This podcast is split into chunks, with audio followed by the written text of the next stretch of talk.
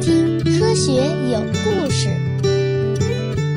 比科学故事更重要的，重要的，更重要的，更重要的，更重要的是科学精神。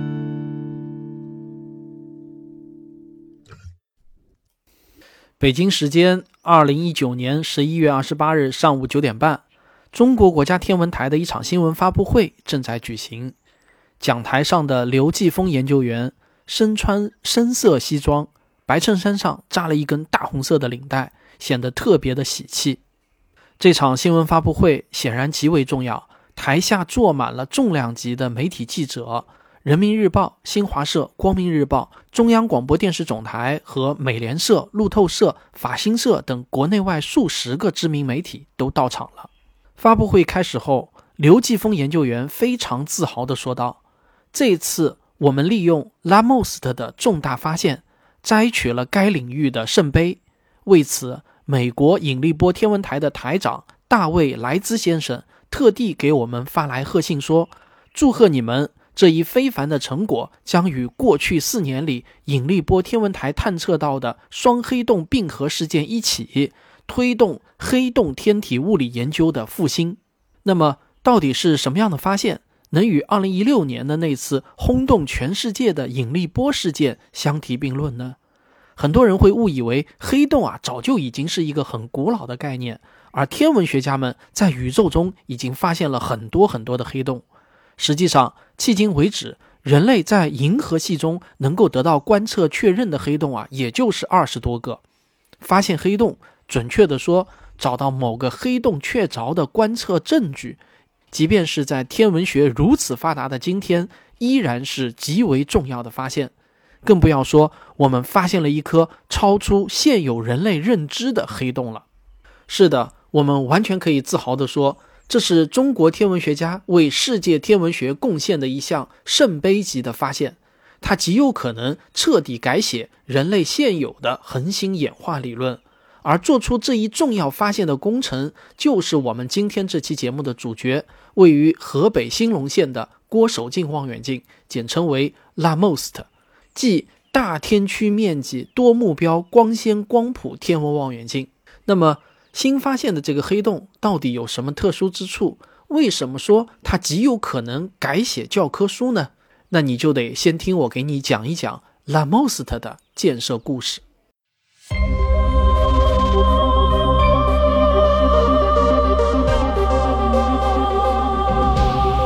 从阿雷西博到中国天眼，从西方到东方，请听我为您讲述那些地面天文台的故事。二十世纪八十年代前，中国几乎没有自主产权的大型专业天文望远镜，建造属于我们国家自己的大型天文望远镜，一直是老一辈天文人的夙愿。长期以来，在天文望远镜的设计领域，始终存在着一对貌似无法兼得的性能，这就是大口径和大市场。它们就像鱼和熊掌。对摄影有些熟悉的朋友都知道，越是像大炮一样的那种打鸟镜头啊，它的取景范围呢其实越小，而那些超广角的镜头反而可以做得很小巧。这就是大口径和大市场之间的矛盾。简略的说呢，就是看得远和看得广啊，它无法兼得。在上世纪九十年代，以王寿管、苏定强院士为首的我国天文工程团队，创造性的提出了一套鱼和熊掌一口吞的方案，这就是我们的郭守敬望远镜 LAMOST 的建造方案。它瞄准的就是国际天文界亟待解决的大口径与大市场之间的矛盾。这台望远镜希望开辟中国自主研制大口径望远镜的发展道路。一九九七年。拉莫斯的方案通过审核，正式立项。这台望远镜的全称是大天区面积多目标光纤光谱望远镜，这是我国首个天文大科学工程。好，讲到这里啊，我想你一定很想知道，我国的望远镜工程师到底是如何解决大口径和大市场这个看似没法解决的矛盾的呢？解决方案的关键呢，就是光纤。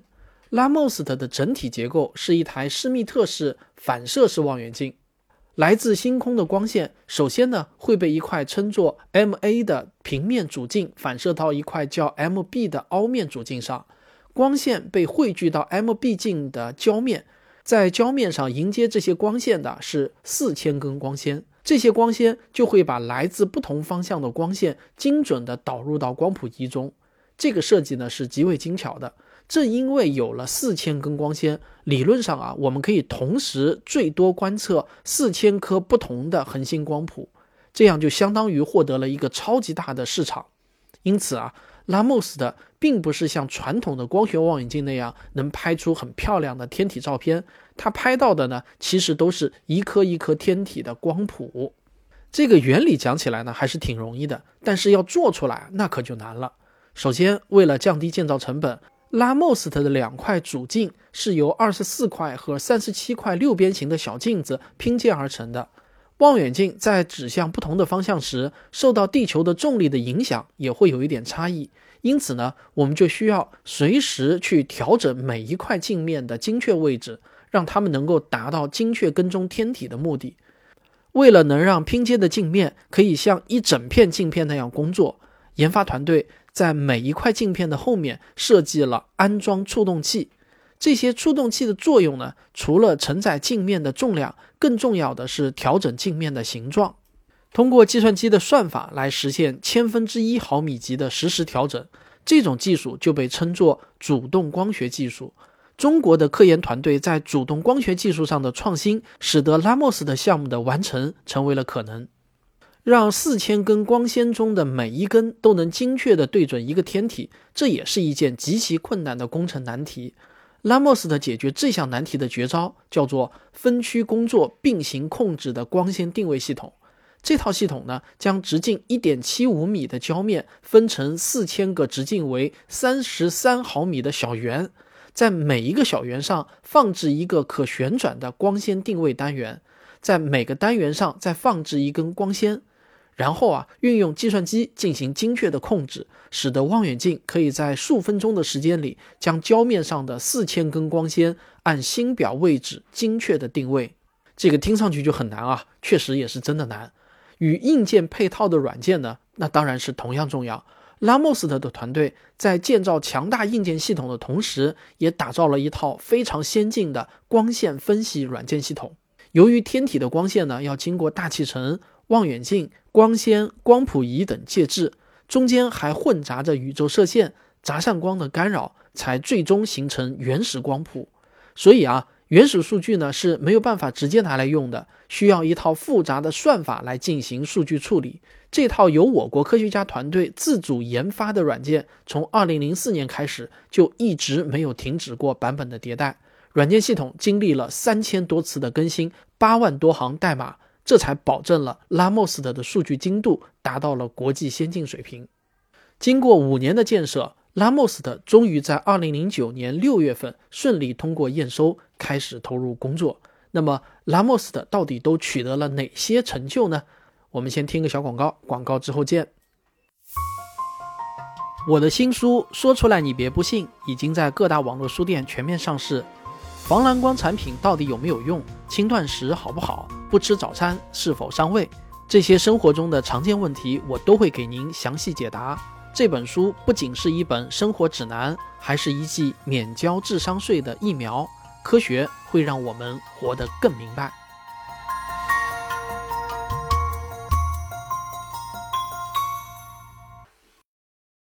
在许多人的印象中啊，天文学家还是坐在天文望远镜前观测天空的形象。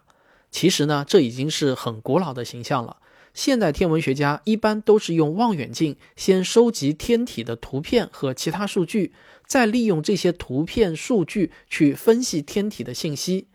拉莫斯的捕捉的是天体在可见光波段的光谱，光谱呢就犹如我们人的指纹，各不相同。恒星中包含不同的元素，发出的光具有自己独特的光谱和颜色。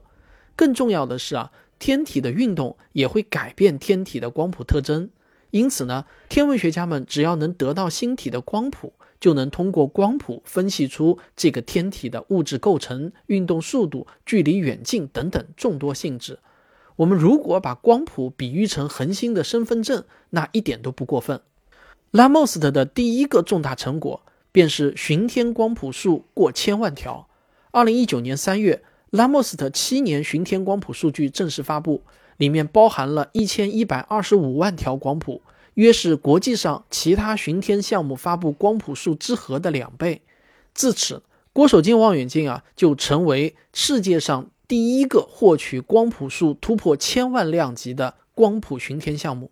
这些光谱数据可以说是当今世界上天区覆盖最完备、巡天体积和采样密度最大、统计一致性最好、样本数量最多的天文数据集。国内外有上百所科研单位和大学正在利用这些数据开展研究工作。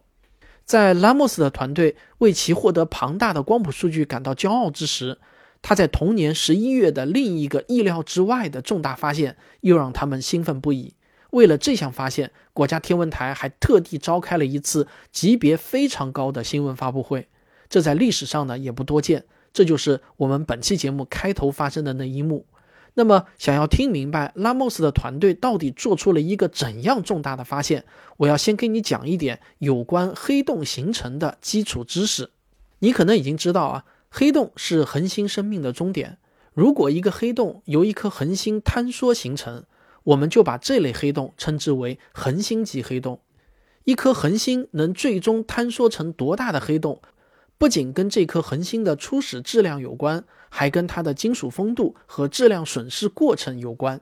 金属丰度指的是除了氢和氦以外的其他所有元素在恒星中的含量。大质量恒星的金属丰度越低，星风损失率就越低。核心坍缩形成的黑洞质量也就越大，因此呢，并不是恒星的初始质量越大就能形成越大的黑洞。按照目前教科书级的恒星演化理论，在太阳的金属丰度下，一颗恒星的质量即使达到太阳的一百倍甚至更大，在经过一系列物质损失后，其演化出的恒星级黑洞也不会超过太阳质量的二十五倍。换句话说呢？恒星级黑洞的质量理论上不能超过太阳质量的二十五倍，这个理论在过去的观测中也一再的得到证实。人类已经找到的二十多颗恒星级黑洞都是在二十倍太阳质量以内的，完全符合理论的预言。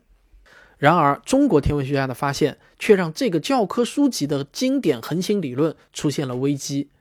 拉莫斯特在双子座附近的天区发现了一颗特殊的恒星。所有的光谱特征都表明，这颗恒星和另外一个看不见的黑洞组成了双星系统，它们绕着共同质心旋转。我们之前说过，在银河系中发现一个新的黑洞已经是非常重要的天文发现了。天文学家们当然很开心啊，他们就把这个黑洞呢命名为 LB- 杠一，意思就是拉莫斯特发现的第一个黑洞。L 代表拉莫斯特，B 呢就代表 black hole 黑洞。杠一就表示发现的第一个黑洞，恒星和黑洞绕共同质心旋转，天文学家们就可以根据恒星的质量和它们的绕行周期计算出黑洞的质量。那经过仔细的测算啊，天文学家们确定 Lb- 杠一的质量大约是七十倍太阳质量。但这个质量一算出来啊，天文学家们马上就感到很疑惑，哎，这个黑洞的质量怎么会那么大呢？因为它远远超过了恒星级黑洞的质量上限啊，也就是二十五倍的上限，那这就显得有点儿奇怪了。一般来说，当天文学家们发现一颗恒星和一个黑洞构成双星系统时，最自然的情况呢，就是该黑洞啊起源于原初双星系统，也就是说，原本有两颗恒星互相绕着转，但随着时间的推移，其中一颗恒星坍缩成了黑洞。双星系统呢，一般都起源于同一片宇宙尘埃云，因此双星系统的两颗恒星的金属丰度也基本都是相同的。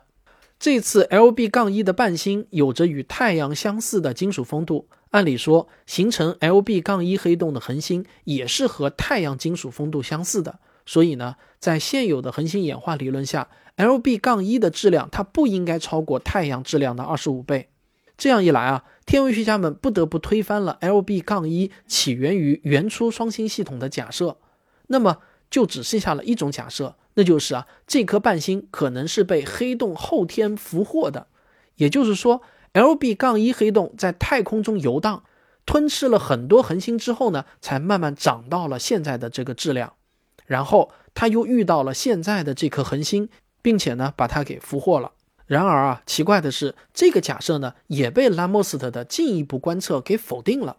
这个否定的证据啊也很硬，什么证据呢？就是 L B 杠一黑洞与伴星互相绕着旋转的轨道是近乎圆形的。这个证据呢非常的过硬。我给你解释一下为什么说这个证据很硬啊？你想象一下，有一个黑洞在宇宙中游荡，当有恒星靠近它的时候，黑洞的引力呢就像一只无形的手抓住了这颗恒星。根据万有引力定律，我们可以计算出恒星与黑洞组成的绕转轨道啊，一开始肯定是一个偏心圆，它不可能是一个正圆形。当然，天体动力学的计算表明，随着时间的推演，这个轨道呢会慢慢的变圆，这个过程呢就被称之为轨道的圆化。而轨道圆化的速度呢，其实取决于黑洞对恒星的潮汐力大小，潮汐力越大，则圆化的速度越快；反之呢，则越慢。这种运动过程是从牛顿时代就已经掌握的天体物理学知识了，可以说啊是千锤百炼不会错。我们现在啊可以在计算机中精确的模拟这个轨道变化过程，但是我国的天文学家通过计算机模拟发现，要让 L B 杠一的伴星的轨道圆化成现在的这个样子，所需要的时间呢超过了宇宙的年龄。换句话说啊，俘获说也是不可能成立的，因为根本没有那么多时间。让它的轨道圆化成现在这个样子，如此一来呢，L B 杠一就成为了现有的任何天文学理论都无法解释的一个异类。正因为这个发现如此重大，拉莫斯的团队才用了三年的时间来反复验证数据，并且呢还请求西班牙十点四米的加纳利望远镜和美国的十米凯克望远镜协助观测，这才敢最终确定这项重大发现。刘继峰研究员说。他们给 Nature 投稿的时候，审稿人给他们提了巨多的问题，经过反复的修订打磨，这篇论文才最终得以发表。成果来之不易，但坚如磐石。这是中国天文学家对人类现代天文学做出的重大贡献之一。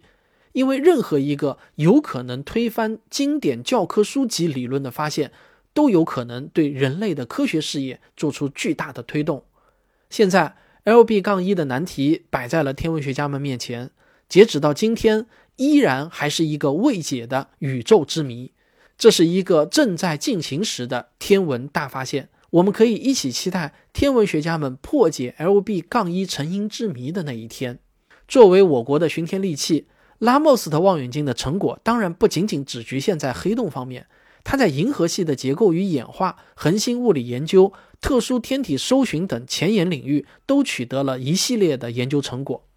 二零一九年四月，拉莫斯特发现了一颗重元素含量超高的恒星。这颗与众不同的恒星成功的引起了天文学家们的兴趣。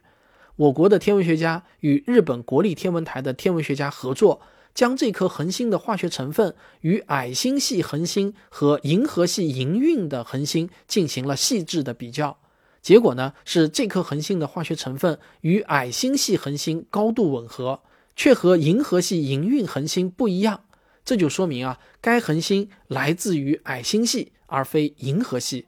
这就成为了银河系并合矮星系事件的确凿证据。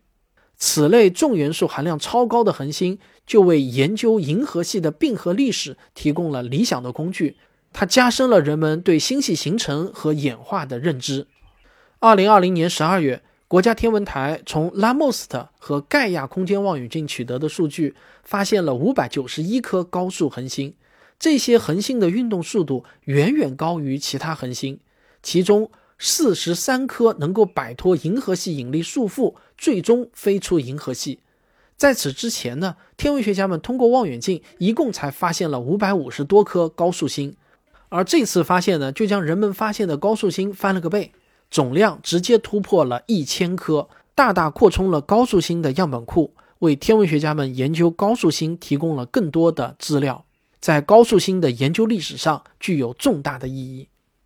拉莫斯特在银河系科学与恒星科学方面，他是世界上能力最强、成果最丰硕的望远镜之一。但这些成就仅仅是他传奇的开始。我国即将启动郭守敬望远镜的二期工程，并且呢，我们将二期工程啊搬到了地理环境更优越的青海的冷湖镇。按照郭守敬二期工程的计划，郭守敬的口径将从现在的四点九米提升到八点四米，光纤数呢从四千根提升到一万两千根，极限星等从现在的十七点八等提升到二十一等，巡天规模也将从千万级光谱提升到亿级光谱。当二期工程建成之时啊，由于其光谱数和极限星等的提升，拉莫斯特将不仅是银河系的守望者。它还会成为宇宙画像的超级望远镜。不出意外，二期拉莫斯特的观测数据还会刷新人类对宇宙的认知。古代的中国曾经拥有世界上最好的观星台和全世界最敬业、最优秀的天文记录者，成就了我国古代天文学的辉煌。但是进入到近现代之后呢，中国的天文事业明显落后于西方发达国家。不过，最近这十多年来，我国的天文学事业取得了长足的进步，一个个观天神器拔地而起，拉莫斯特只是他们中的一员。那在后面的节目中，我还要给你介绍更多的中国的大型天文台。随着神州大地上一个又一个观天神器的落成，世界天文学的中心正在从西方走向东方，时代转换的大幕也正在缓缓拉开。属于中国人的天文学新时代即将到来。好，这就是本期节目，让我们下期再见。科学声音。好，本期节目的文稿啊，是由我们科学声音写作训练营的刘永清同学撰稿。